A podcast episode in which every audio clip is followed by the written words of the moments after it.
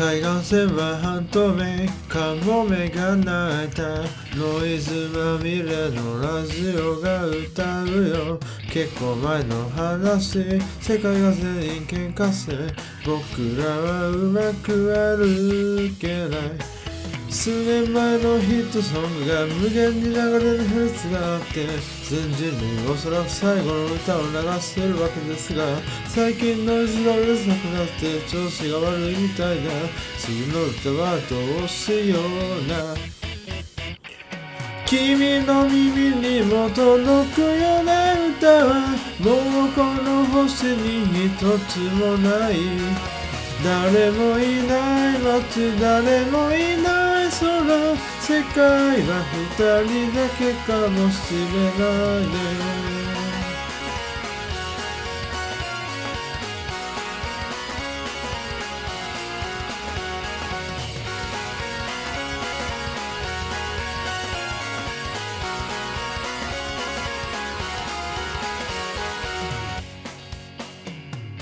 数年前の夜の空は虹色。目でさながるうるさいぜ夜が明けたよ。全部昔を話しさ。二人は今日も海岸線途切れ途切れの歌と空さ。夕が中前どこへ行こうか君とさえざと大冒険だ。本当は分かっていたけど僕は秘密にしたまんまだ。君の銀色のレースみたいな髪が透明になってつけたラフの時を告げた。君がそんなに笑顔でいるから明日も晴れる気がしていた。歌が続いたら愛が続いたら世界の果てに君を連れてこうか。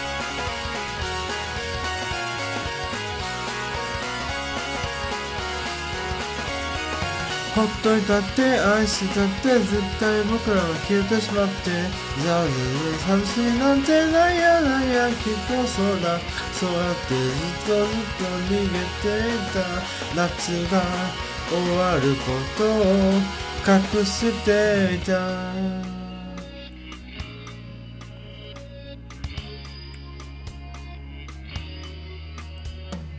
君が好きな歌好きな場所。笑い声とか香りさえも忘れてしまうよ。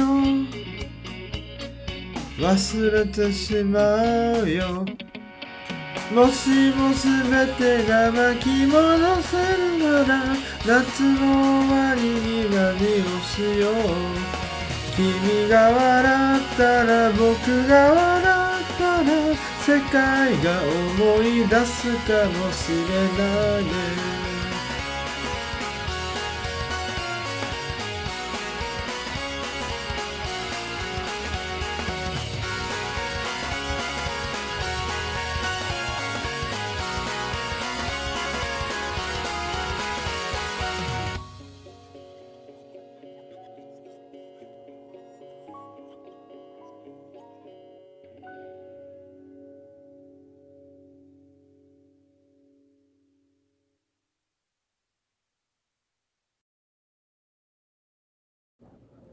はい、えー、コバルトメモリーでした。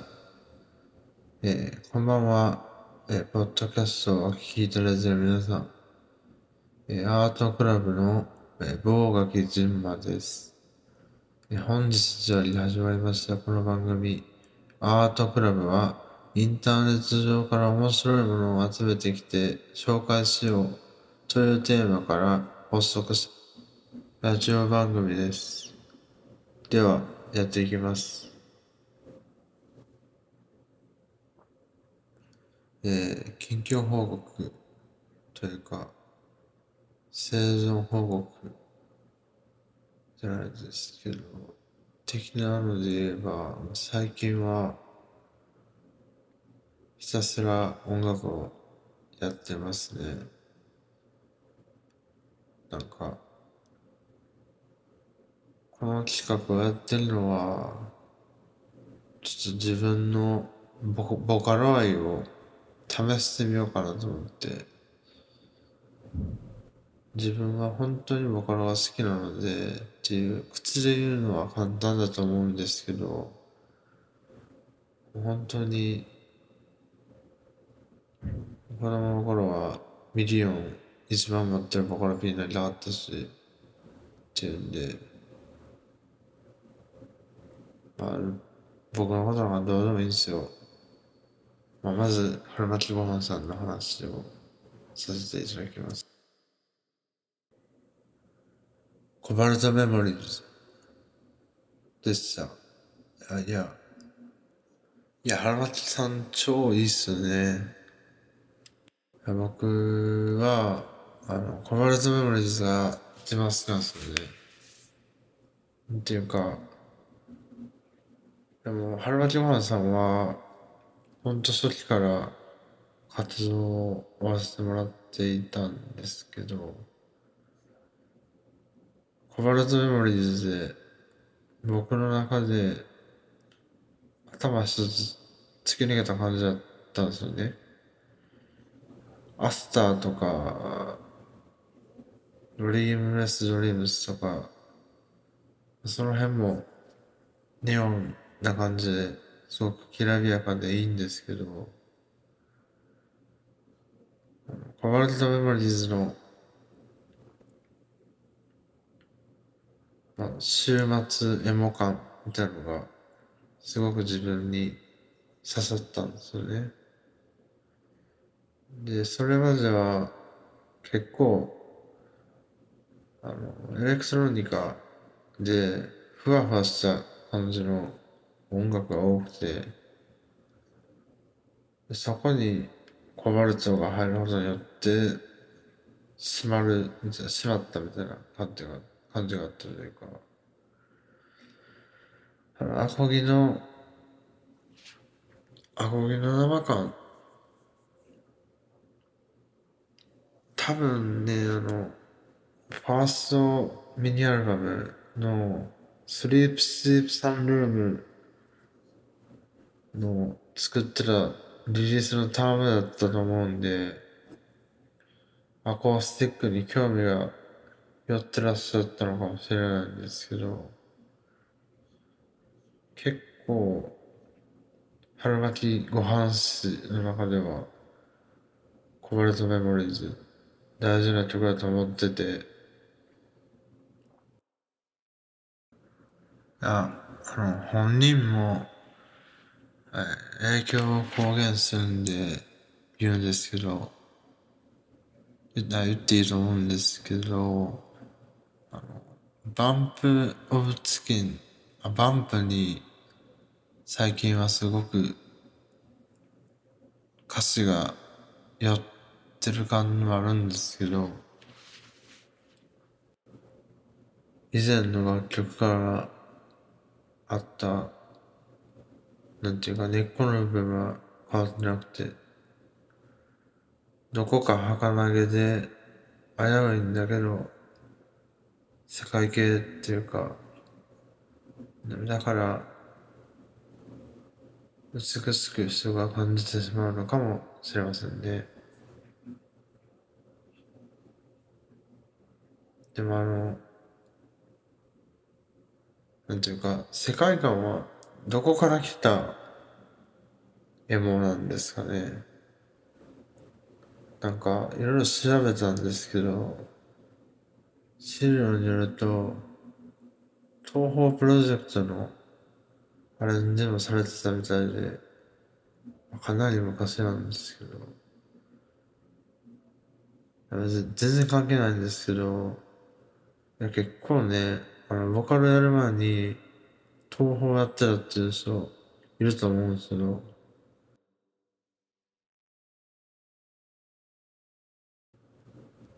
僕も東宝はしてたんで、というか、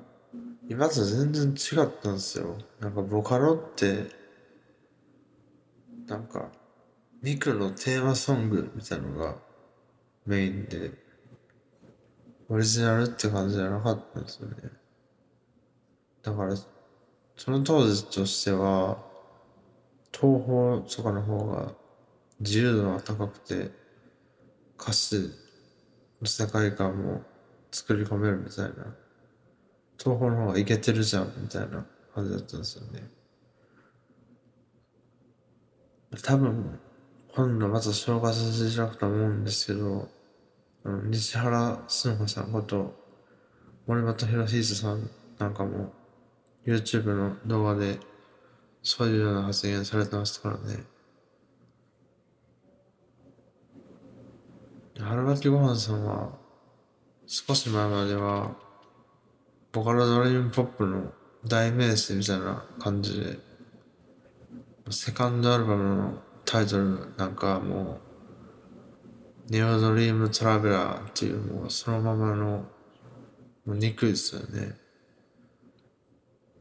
もうザ・ドリームポップみたいな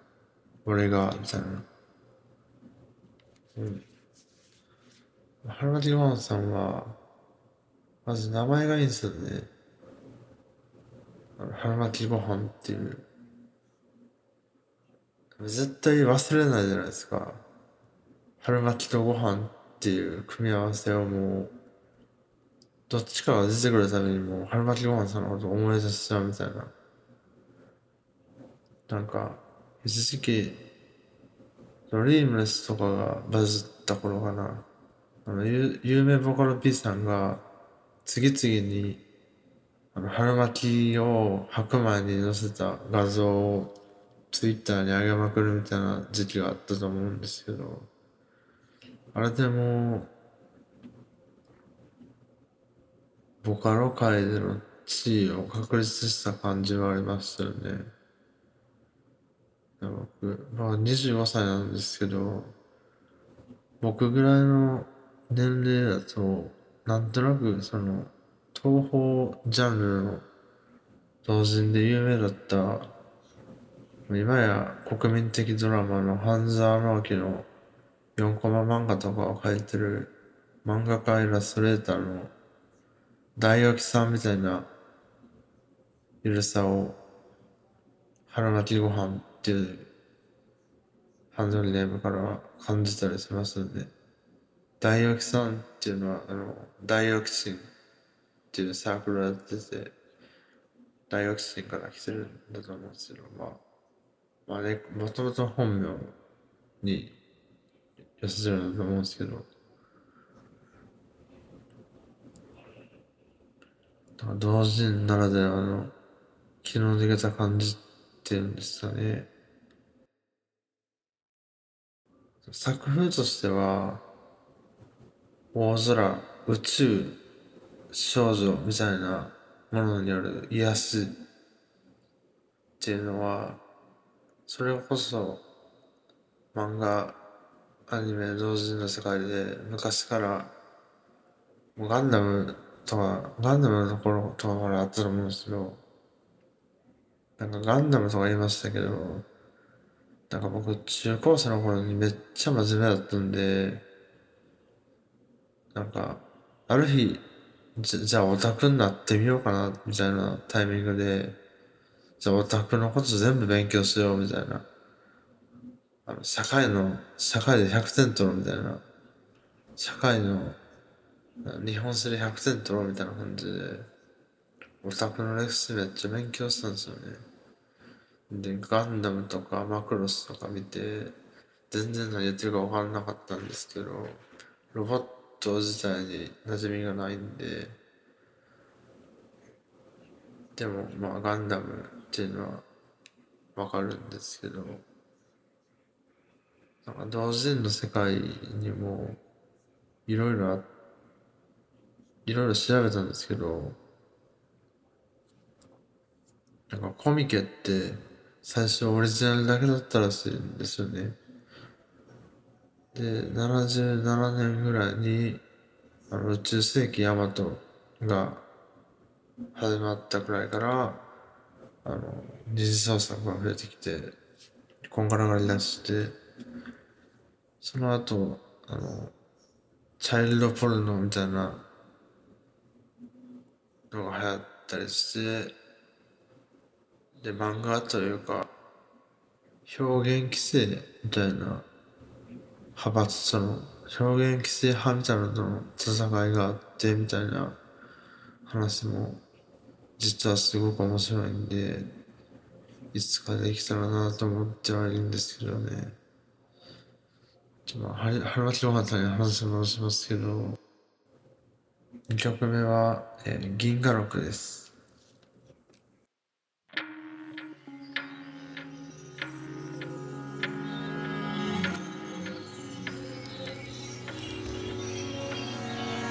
夜明けは苦いと笑いて冷たい空気さえも藍色だった近いようで遠かったライト消えちゃう前のろうそく見てるような。ごめんね再発だと思った。君の夜明けは待てなかった。電波塔が点滅する。意外な二人の距離も全部ゼロゼロに戻しておいて白い木になりそうな。銀河みたいな銀河みたいな銀河みたいな街だったね僕ら二人だけの夜明けだった。夜明けだったんだ。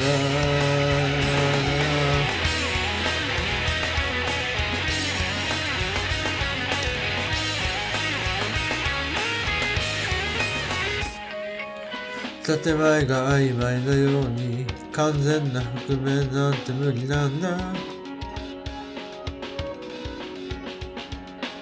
近づいたら遠ざかるライト淡いオレンジ暗くなって。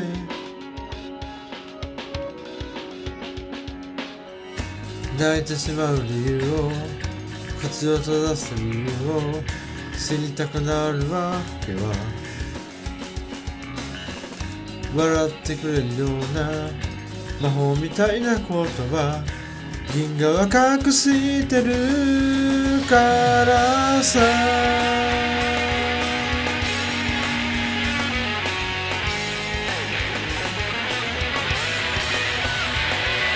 銀河みたいな銀河みたいな銀河みたいな君だったよ。僕は探している夜明け前に見つかるように。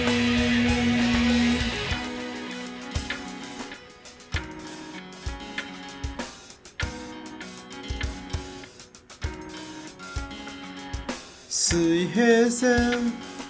境界に重なった。輪郭が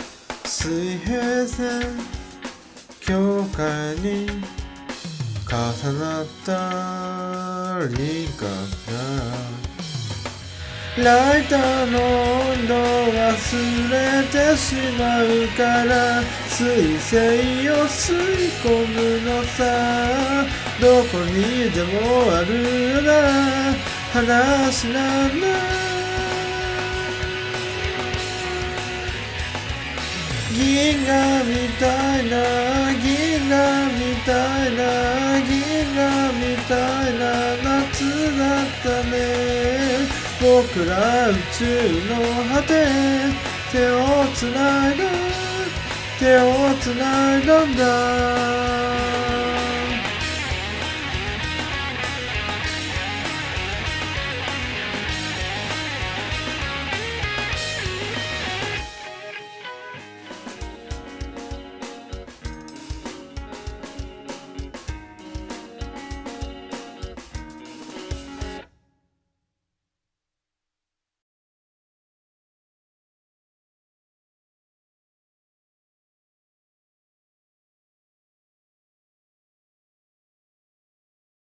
いや、なんか、喋ることいろいろ考えてたんですけど、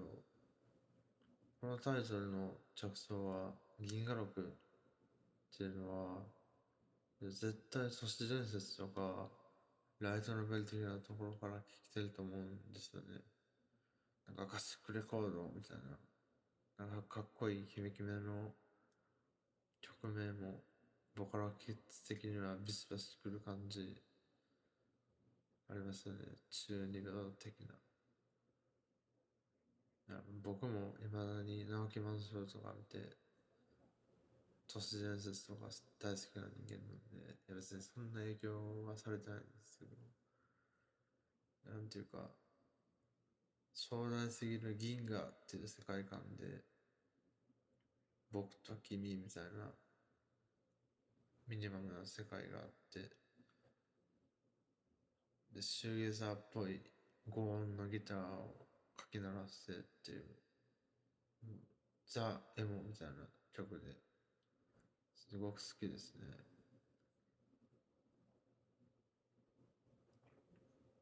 いや、本当憧れますよね。こういうギターロックみたいな。ポストロック、ポストギターロックみたいな。話、またそれるんですけど、中二病っていう言葉全然聞かなくなりましたよね。都市伝説とか、イルミナティがどうのこうのみたいなとか、陰謀論とか、別の角度で言えば、ヤンキーとか、田舎の不良少年とかも全然見なくなりましたし、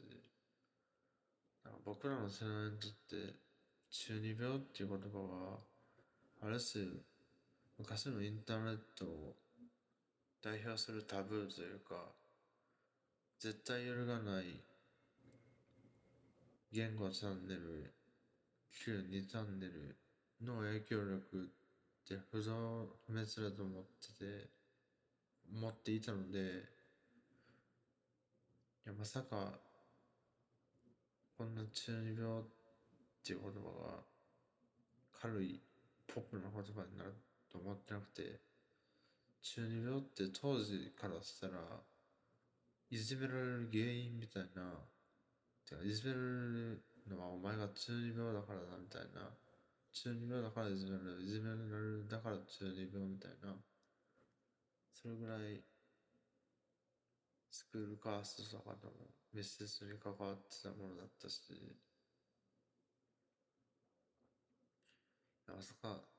まさか2チャンネルとか松本サイトがこんなに衰退して、ひろゆきさんが自己満足というか自己啓発もぞきみたいなストリーマーっていうか配信者になって夜な夜な小銭を稼いでるとかは10年前には誰も思わなかったでしょうね。それぐらいここ数年でインターネットの環境っていうのは激変したと思ってて社会構造自体が変わってしまっていった気がしますね。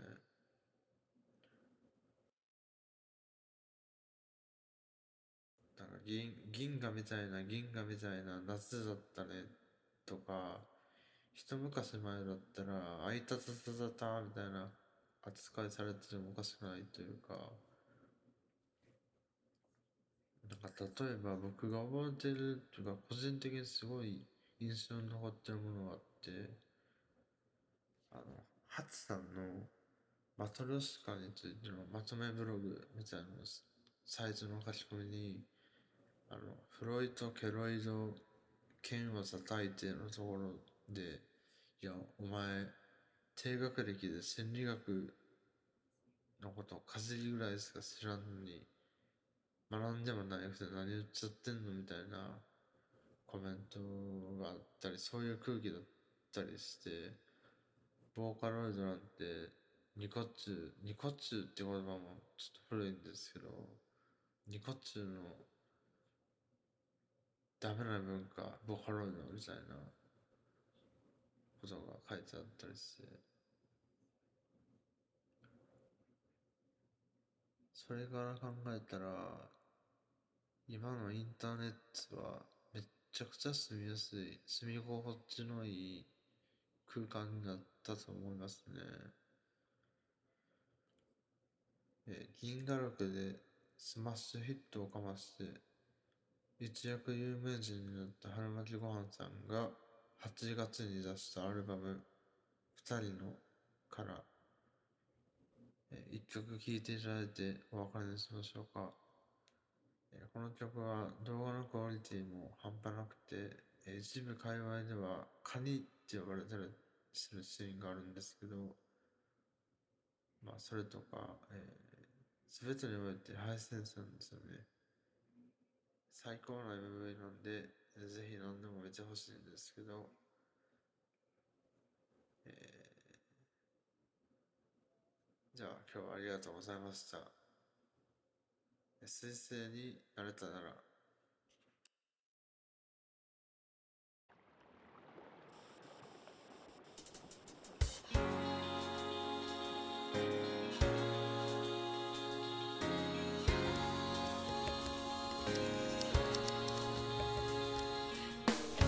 日が沈んだすぐ後の愛が大好きなのはあなたのあの黄金色の髪が眩しすぎなくなるから。あの日二人を見ていた。何も知らぬ彗星に。なれたならいいのに。愛の果てに行けるのに嘘ばかり話す僕だから離れ離れに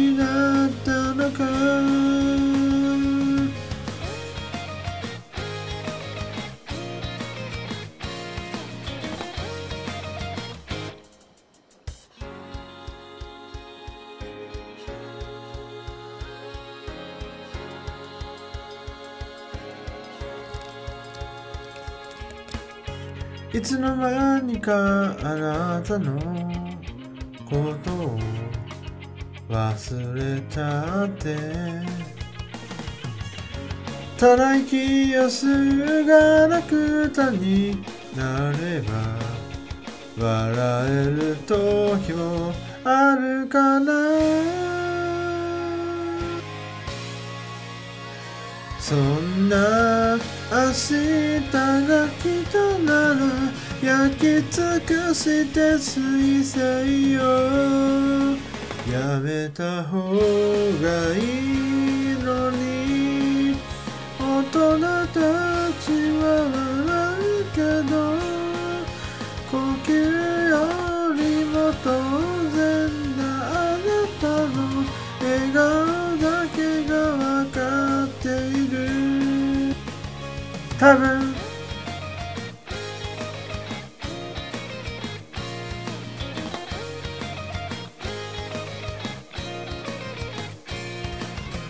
だんだん色がなくなってあなたの誕生日も忘れちゃうよ。うな大人になったらどうする？どうする？夢のように愛して愛のように夢を見て嘘でも信じ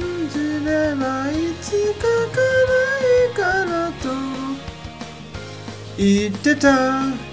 水星になれなかった姿を笑い飛ばして欲しかった。日が沈んだすぐ後の愛が大好きなのはあなたの瞳が僕の泣いてるとこ見えなくていいから。